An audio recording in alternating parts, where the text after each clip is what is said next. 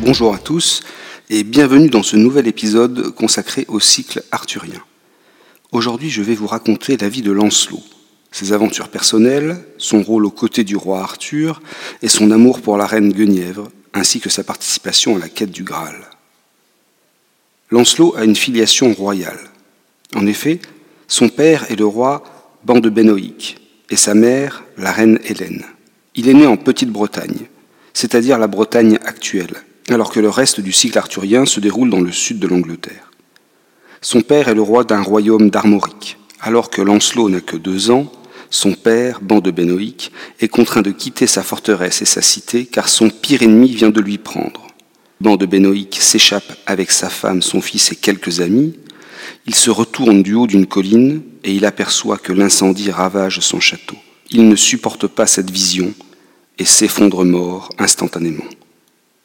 La reine Hélène pose alors le tout jeune Lancelot au sol pour aller secourir son mari. Voilà alors que la magicienne Viviane, la dame du lac, enlève Lancelot et l'emmène dans le palais que Merlin lui a construit sous le lac, par amour. Souvenez-vous, Merlin est fou d'amour pour Viviane.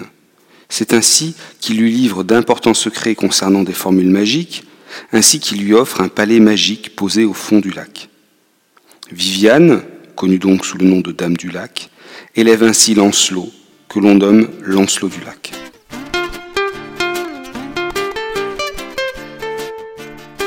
Une fois en âge d'être adoubé, c'est-à-dire de devenir chevalier, Viviane conduit son jeune protégé jusqu'à Camelot, à la cour du roi Arthur.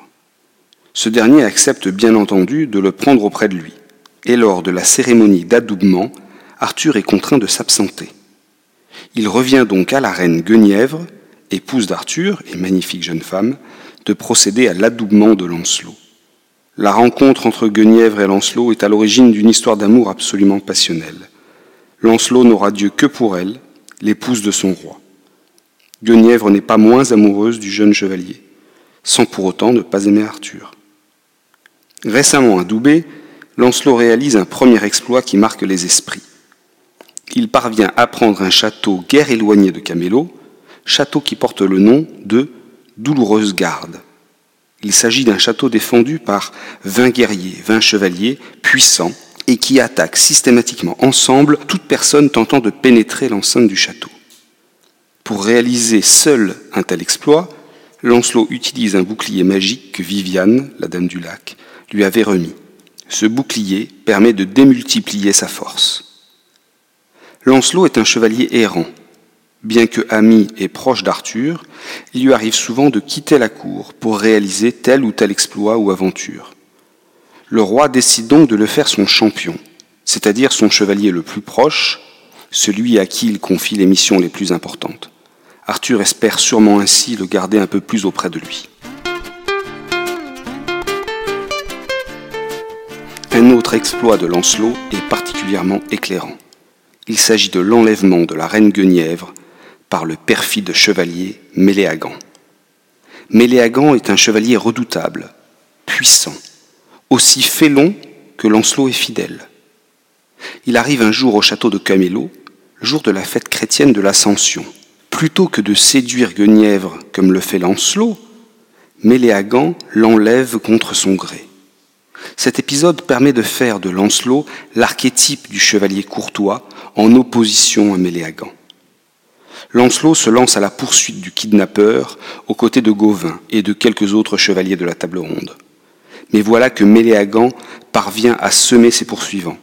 Ceux-ci s'égarent et doivent finalement demander leur chemin à un nain qui conduit une charrette. Le nain refuse de leur indiquer la route à suivre, sauf si l'un des chevaliers accepte de monter sur sa charrette. Quelle drôle de demande.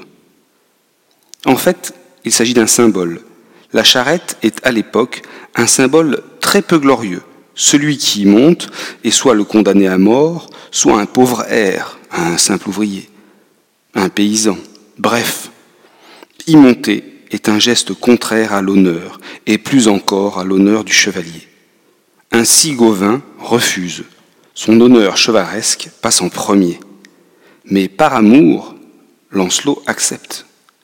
Le nain indique donc le chemin à suivre pour retrouver Méléagan et son royal otage, la reine Guenièvre. Lancelot parvient à rattraper Méléagan. Le combat est d'une grande violence. Il est particulièrement disputé. Mais Lancelot finit par décapiter Méléagan et libère ainsi Guenièvre qu'il peut ramener à la cour. Enfin, quelques mots sur la quête du Graal. Bien sûr que Lancelot y participe. C'est au cours même de cette quête, alors qu'il a trouvé le château de Corbénic qui protège le Saint Graal, que Lancelot couche avec la fille du roi pêcheur, gardien du Graal, et conçoit Galade, son fils. Connaissant l'infinit amour que Lancelot porte à Guenièvre, la fille du roi pêcheur lui fait boire une potion pour troubler ses sens. Lancelot pense alors coucher avec Guenièvre, mais lorsqu'il s'aperçoit au petit matin qu'il a été dupé, il est pris d'une crise de démence et part se cacher quelque temps dans la forêt. En fait, la relation secrète de Lancelot avec la reine Guenièvre entache la pureté du cœur de Lancelot et lui interdit de réussir cette quête religieuse par excellence. L'amour pour Guenièvre est fondamental dans la vie de Lancelot. Pour la reine, il est prêt à perdre son honneur de chevalier en montant sur la charrette du nain. Il refuse aussi les avances de la magnifique Morgane. Et enfin, il trahit son roi. À la fin de sa vie, Lancelot se retire dans un monastère et y meurt paisiblement.